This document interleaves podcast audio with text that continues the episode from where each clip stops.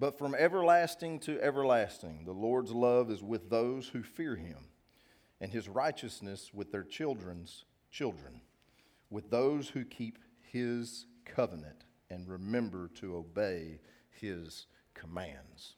Let us pray. Dear Heavenly Father, we praise you and we thank you again, Father, for all the victories of this church. Uh, Father, it just continues uh, to, to see you move through this church is an amazing thing. And Father, we praise you for that. Father, I invite you in this room as I do every Sunday. I ask that the Holy Spirit anoint each and every person in here, Father, that they have open hearts and open minds to the message that you prepared for me to give today. And Father, let's make that clear. This is your message. Father, take me out of this. Uh, Father, don't let me get in your way. If there's anything that I need to add or subtract from this sermon, Father, you tell me, I'll do it. I'll be obedient to that. Father, in this moment, I'm asking that you anoint me from the top of my head to the bottom of my feet. Father, that you take all of my distractions away, anything that tries to cause distraction.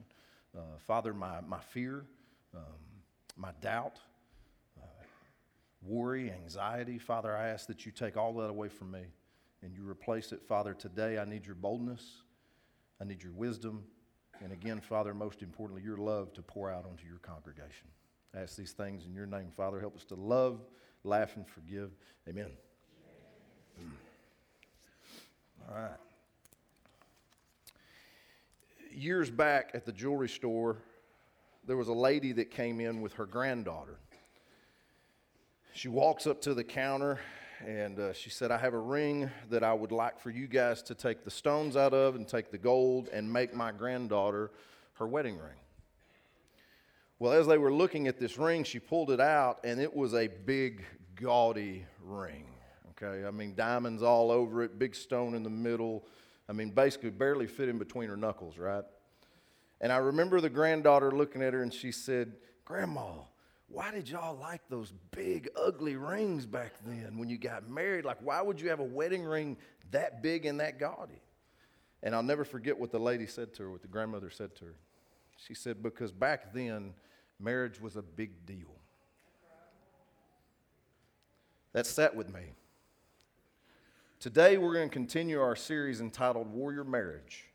Uh, last week, we started this series by discussing God's true purpose for marriage, okay? The purpose is get man and woman together, have children, raise them in the ways of God, then they have children, they do the same thing, they have children, they do the same thing, and again, God's kingdom is built in a major way. We also talked about how the number one way that God builds his kingdom is through marriage, right? Again, raising children, so forth, it just carries on. It's a legacy that carries on. We also discussed last week the biblical instructions of who God wants us to marry. If you're a man, you marry a woman. If you're a woman, you marry a man. And then we make sure that we also marry a believer with a strong foundation, okay? We don't, we, we don't marry potential, right? I said that last week. We marry patterns, somebody that has that strong foundation of Jesus Christ. Today's sermon, we will be focused on one word, guys. This one word is very, very important, and it's not taken seriously enough in the secular world that we live in today, and unfortunately, it's not taken seriously in some churches today either. This one word plays a huge role when it comes to how God operates with us. In fact, this one word is so important that it is mentioned three hundred thirteen times throughout the Bible. This one very important word is covenant. Covenant. God has always operated with us through covenants. Whenever God wants to or wanted to establish things biblically in the in biblical times, uh, this is what he would do with his people. He would establish a covenant. As Christians, we hear this word a lot, but some of us probably do not understand exactly what a covenant is. I want to look at the definition of covenant. Where two or more parties come together to make a contractual agreement on promises, stipulations, privileges, and responsibilities. When you enter a covenant with God, guys, you need to understand that you're actually signing off on and agreeing to a contract that he has created. You're saying to him that you will follow the guidelines that he has put into place, guys. It's just like my business. We we rent a, a location in Texarkana.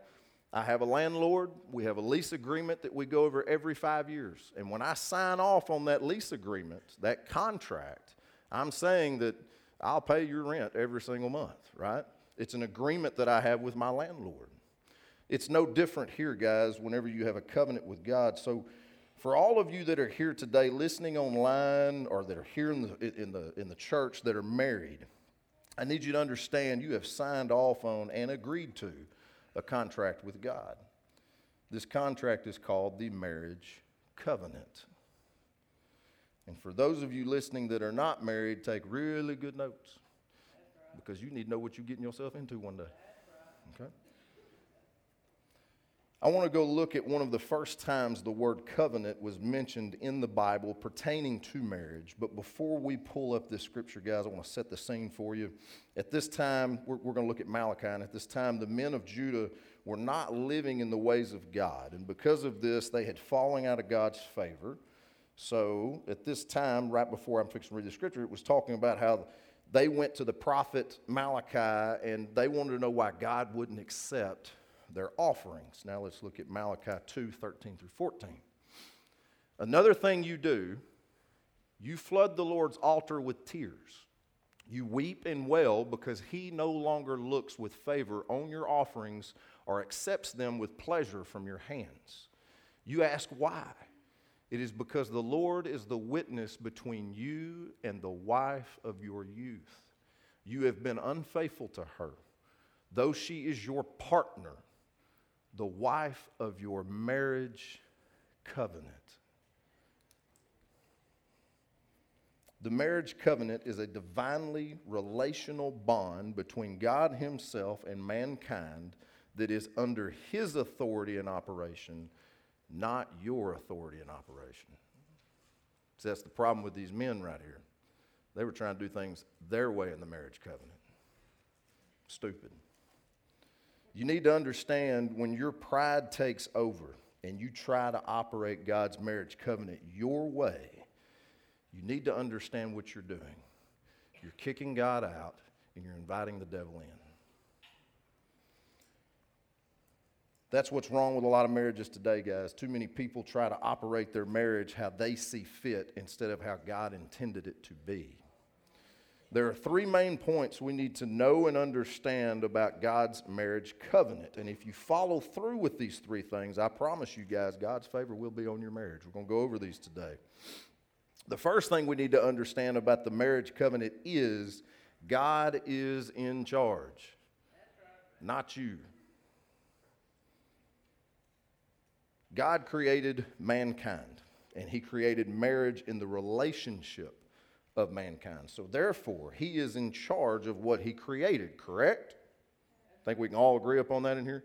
Christian head nods. At least act like you're listening to me. You know what I'm saying?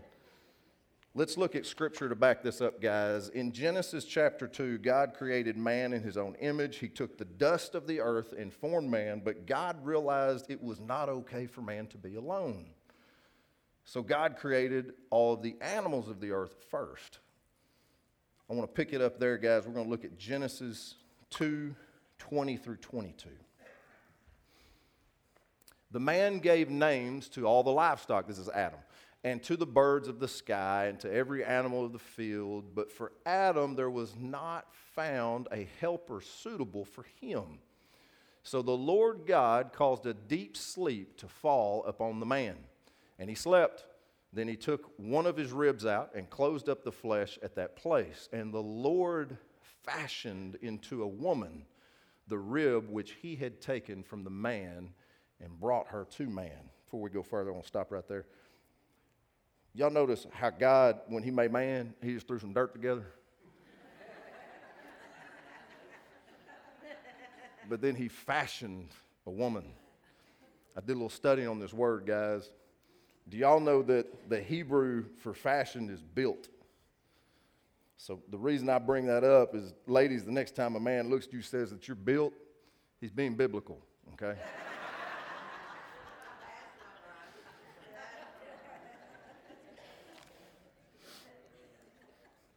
That was funny. That was good. Let's go look at verses twenty-three and twenty-four. Then the man said, "At last, this is bone of my bones and flesh of my flesh. She shall be called woman, because she was taken out of man. For this reason, a man shall leave his father and his mother and be joined to his wife, and they shall become one flesh." You know, I always think it's funny when I read this, because Adam was like, dang, that woman is bone of my bone, flesh of my flesh. Like, he's excited. You know, she was good looking to Adam. You know what I'm saying? Like, that's what I read when I read this. Anyway, I'm going to get past that. I'm sorry. So Jesus repeats this in Matthew chapter nineteen, guys, but he also puts a stamp of God's ownership on the marriage covenant as well. So now I want to go look at Matthew nineteen, four through six. Haven't you read the scriptures? They record that from the beginning God made them male and female. This explains why a man leaves his father and mother. He's repeating this, and is joined to his wife. And the two are united into one. Since they are no longer two but one, let no one split apart what God has joined together. I'm trying to get the point across to y'all that the marriage marriage was created by God. Y'all understand? It says it here. Don't let man tear apart what God created. Okay? Again, trying to get this point across to y'all, and I know I'm going somewhere, I promise you. So from these scriptures, again, guys, we recognize that God created the marriage covenant, so therefore he is in charge of the marriage covenant, not the husband, not the wife, not the government. God is the C E O when it comes to your marriage covenant, okay? Do we get that point that God is in control? He is the boss. Need some amens. Thank you. The second thing we need to understand about marriage, or excuse me, the marriage covenant, is the chain of command. That, why? All of a sudden I heard somebody, hmm, you know what I'm saying? The chain of command in the marriage covenant. Our God is a God of order. Everything he creates has an order. We are to always stick to his order of how he wants his things operated, especially covenants. Especially covenants. Tell you what, let's go ahead. Let's go to First Corinthians eleven three. But there is one thing I want you to know. The head of every man is Christ. The head of woman is man. And the head of Christ is God. When you enter God's marriage covenant, you are under his covering first. He covers you and your spouse. But as we read here in this scripture, one spouse still covers the other. Uh, I want to simplify this with a, with a visual, guys. If you could pull up that umbrella picture for me, please. I mean, this is it, guys. This is, this is how this is broken down. This is the marriage covenant. Christ is number one. God is in control. He is the C E O of your marriage, right? Biblically, your husband is next. And then the wife follows. Now, before you ladies get mad at me, let me finish, okay? Don't get mad at me yet. God established the chain of command in the very beginning in Genesis because God created Adam before he created Eve.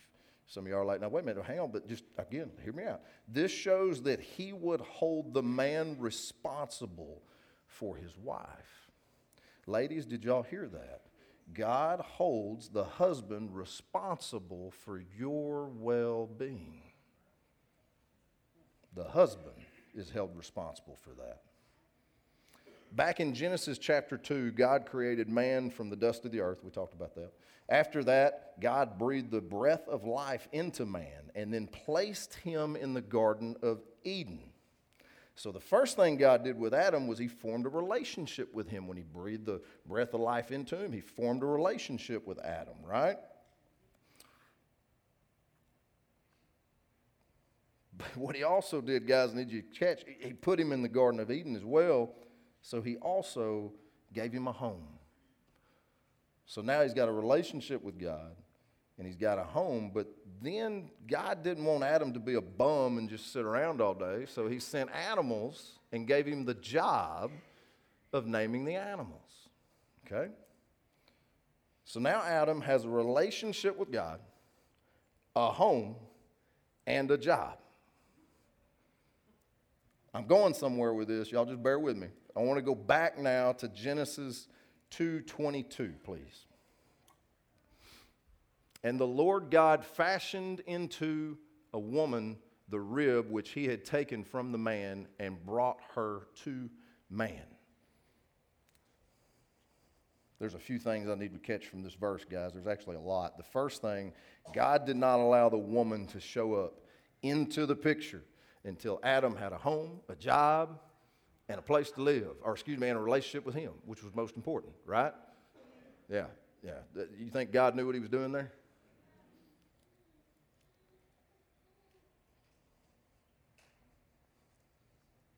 Ladies, God set the example of what you should be looking for right here.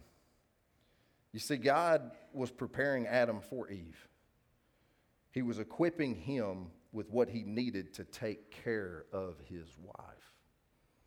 A home, a job, and a relationship with God. The second thing that we need to get from this verse is Eve was submissive to God before she was submissive to Adam. She went with God. God brought her to man. She had not seen Adam yet. She was, Adam didn't say, hey girl, come here. That's not how that worked. God took her to Adam. So again, ladies and men, I need you to catch, she was submissive to God before she was submissive to Adam. Y'all follow me? Notice Eve didn't wake up in a panic because she didn't have a husband. She didn't go to the bar or the honky-tonk and look for a man. There was probably one in the Garden of Eden somewhere. I don't know. But instead, guys, I need you to catch what she did. She took God's hand and allowed God to lead her to Adam. God led the godly woman to a godly man. The main point of the story from this Adam and Eve, the whole story that we always need to grasp, husbands and wives, is they were both in a relationship with God first. You see, in the marriage covenant, you're married to God first. Your spouse comes second. Everybody else comes after that. But in that marriage covenant, it's you and God first. Christ is the head of the marriage covenant. The last thing we need to catch from this verse is notice God led Eve to Adam, not Adam to Eve. This shows that God was holding the husband responsible for his wife's well-being. God brought Eve to Adam and said, take care of her. We see this in weddings, right? Like, I got three daughters. I'm going to do this three times. I'm not looking forward to it, where I got to walk up to some dude. He better be a really good dude. You got to walk up to some dude and hand my daughter's hand over to him and say, now you're in charge. That's what God was doing here. We practice this again every single wedding. You see the same thing.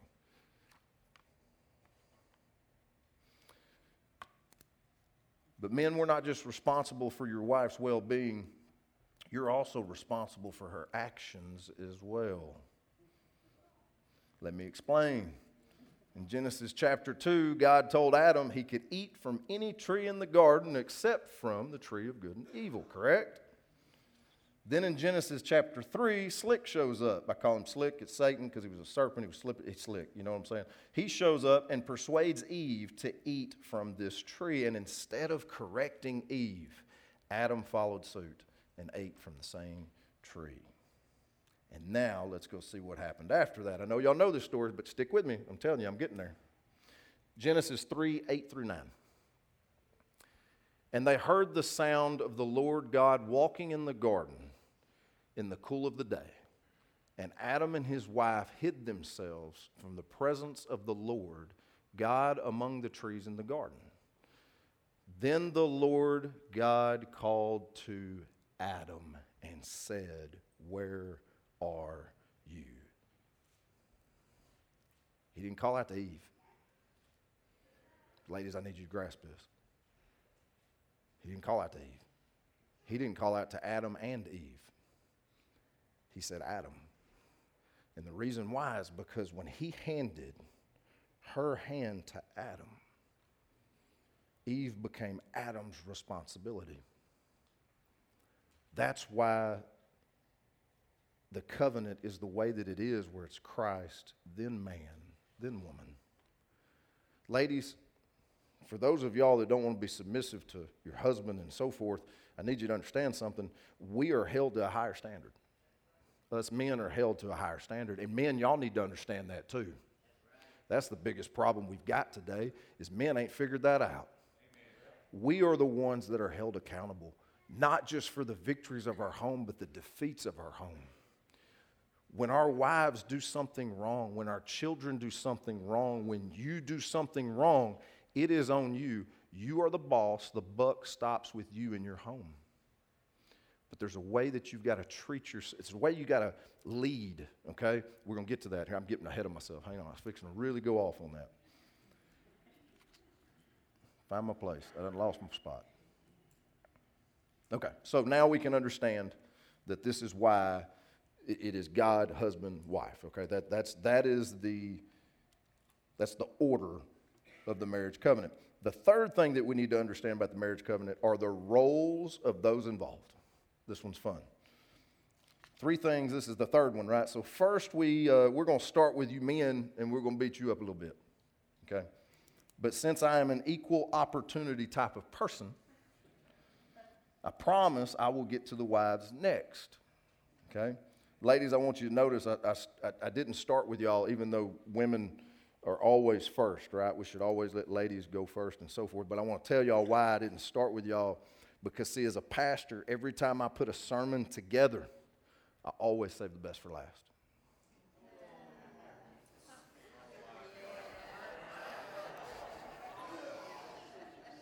Y'all remember that when I get to y'all's part, okay? Yeah, that's right. Listen, you got to do what you got to do. I need some help. You know what I'm saying? Men, God gives you one command when it comes to your role as a husband in the marriage covenant. Let's go to Ephesians five twenty-five. Husbands, love your wives just as Christ loved the church. Husbands, I'm going to ask you a question. How much did Christ love the church? To death. So, man, I need you to understand something. If you're still breathing, you better be loving.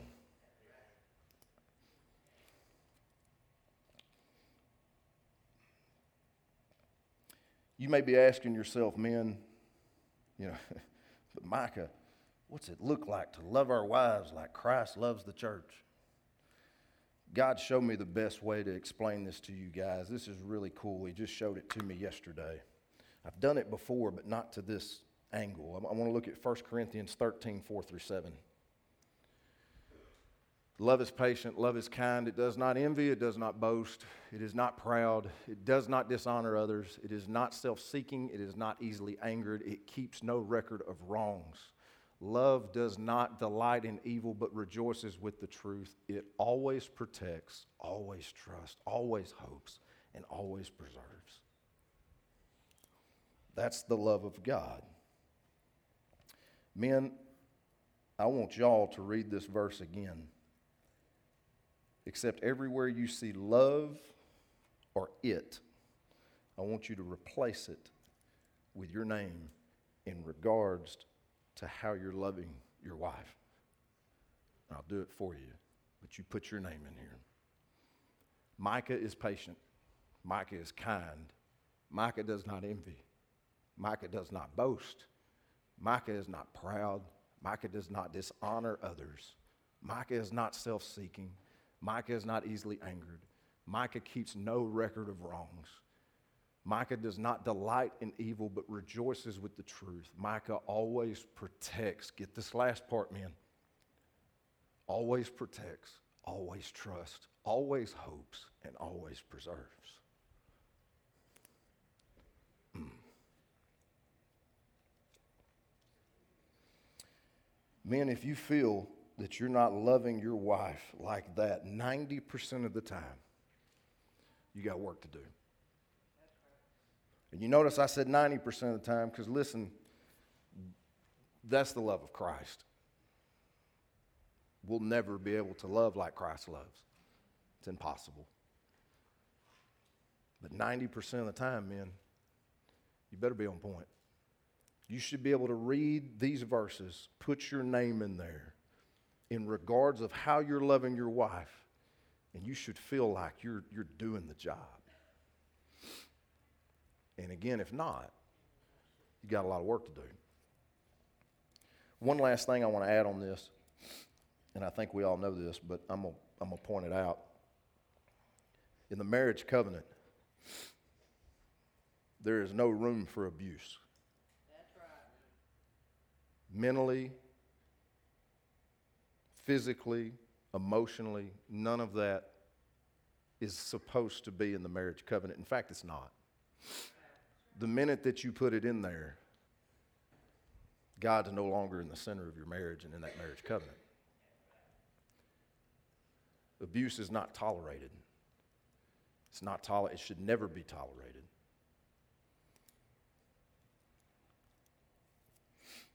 Now that I've made all the men feel terrible about themselves, I'm going to move on to you ladies. Now, y'all remember what I said earlier. Women, just like God, made the man's role crystal clear in the marriage covenant. He did the same thing for you guys. And I know y'all love it. Let's go look at Ephesians five thirty-three. So again, I say each man must love his wife as he loves himself, and the wife must respect her husband. You men are grinning right now. I love it. Ladies, your role in the marriage covenant is to honor and respect your husbands. This is where the dreaded word of submission comes into play. Let's go look at Ephesians five twenty-two through twenty-three. Wives, submit yourselves to your own husbands as you do the Lord. For the husband is the head of the wife, as Christ is the head of the church.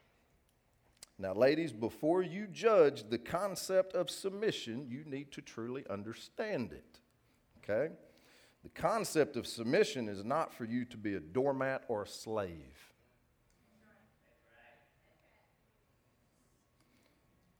That may be what the world is telling you guys, but it's not what the Bible tells us, okay?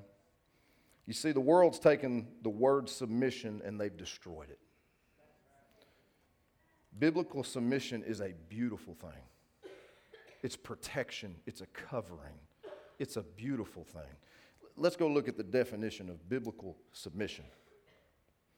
Placing oneself willingly, unwillingly, willingly, under the authority of another in keeping with the ultimate responsibility you have under Christ.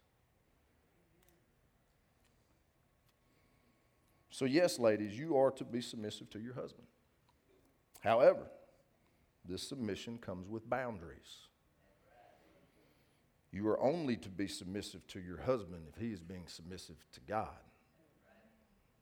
Okay? It's like that abuse thing. That, that's not God.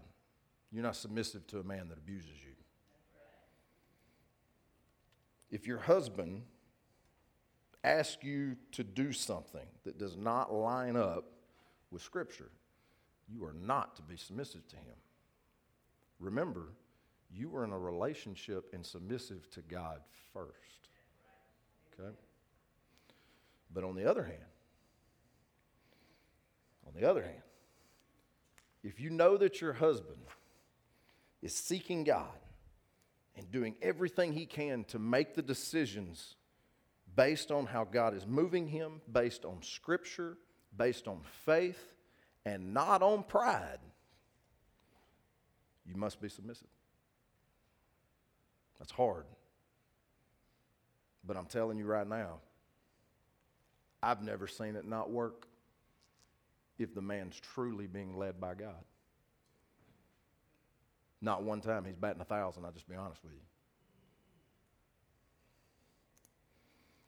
Now, for you single ladies, if your attitude is, I'm not going to submit to no man, that's fine. You just stay single. You have that right if you're a single person. That's fine. Just don't get married because God ain't going to like it. The marriage covenant, you better follow the guidelines that God puts in place. But for you married ladies that think the same way, it's too late for you. You need to change your heart. You need to change your attitude. Ladies, I want to uh, leave you with something to think about when it comes to this family covenant and your role. I want you to think about this, guys. You guys are in the, fa- in the family covenant. Okay, we're talking about marriage covenant today, but in the family covenant, it's the same as the marriage, but then the children are below you. Okay? And I want you to think about something. Your job, your role in the marriage covenant is to be submissive to your husband and, and, and honor and respect him, okay? The children in the family covenant have the same role with you. So I want you to think about something. I really want y'all to grasp this. When your children dishonor you and disrespect you, how does that make you feel? Don't you think about that? That's how it makes us feel as your husbands. Take that home with you today.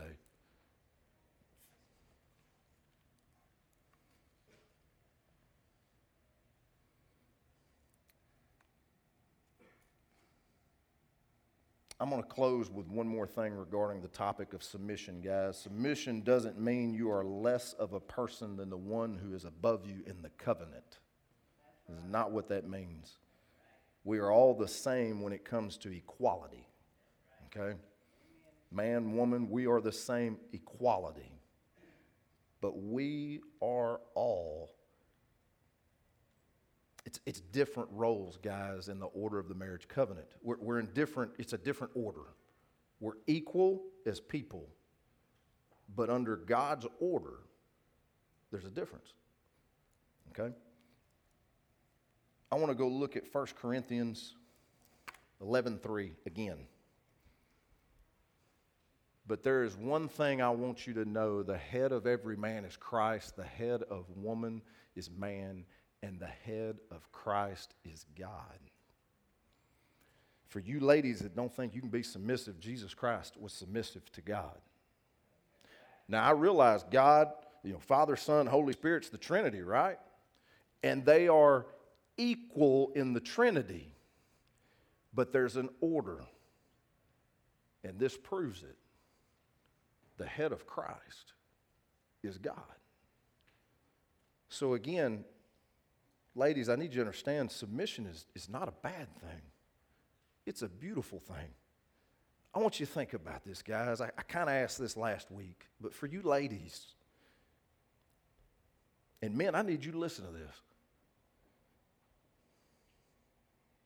Ladies, if, if, if you had a man that protected you, that loved you, that you knew was on his knees every day praying, asking for God's guidance for his family, asking for him to give him direction on, on how to be a better husband and how to be a better father. If you knew that your man prayed over you every day and claimed protection over you, health, joy, just speaking life into you every day, if you had a man that loved your children and raise them and discipline them in the ways of God, and if you had a man that loved you like Christ loved the church, ladies, I'm going to ask you a question. Wouldn't you want to be submissive to that man? I didn't hear enough of y'all. Wouldn't y'all want to be submissive to that man? Yes. Men, this is what I hear from women all the time. There ain't enough of them out there. I hear it all the time. There ain't enough of them out there. That's right. The problem that we have, we don't have enough of these men, and the ones that we do have aren't teaching it to the other men. That's right. They're not teaching it to their sons the way that they should. Guys, this marriage covenant is serious. And if it is ran the proper way, if it is ran with agape love and the order that God put in place, it will grow legacies upon legacies through your family. So, men, I'm begging you today, if you have sons, teach them this and teach it to them by example. Don't talk about it. Walk the walk. And for us men that have daughters,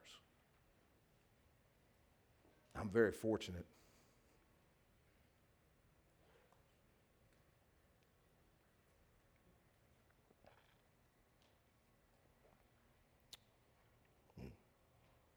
I'm very fortunate to have a wife that is that true submissive wife that trusts me and knows that I'm seeking God. I'm also very fortunate to have a wife that will call me out when she knows I'm not seeking God.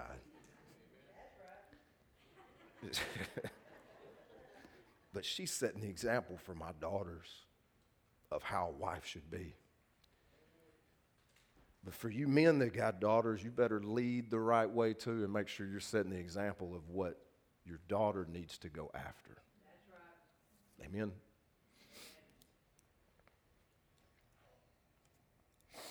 Guys, submission, the marriage covenant, it's like a football team, okay? I know, we're going to go sports at some point in time, right? You know, you take a football team, you, you've got a quarterback, you got a receiver, you got a tight end. For, for you ladies, those are offensive players, okay?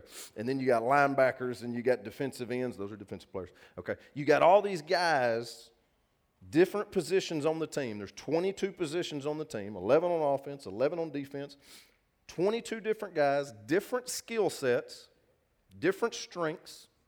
Some are fast, some are slow, some are strong, some not so strong.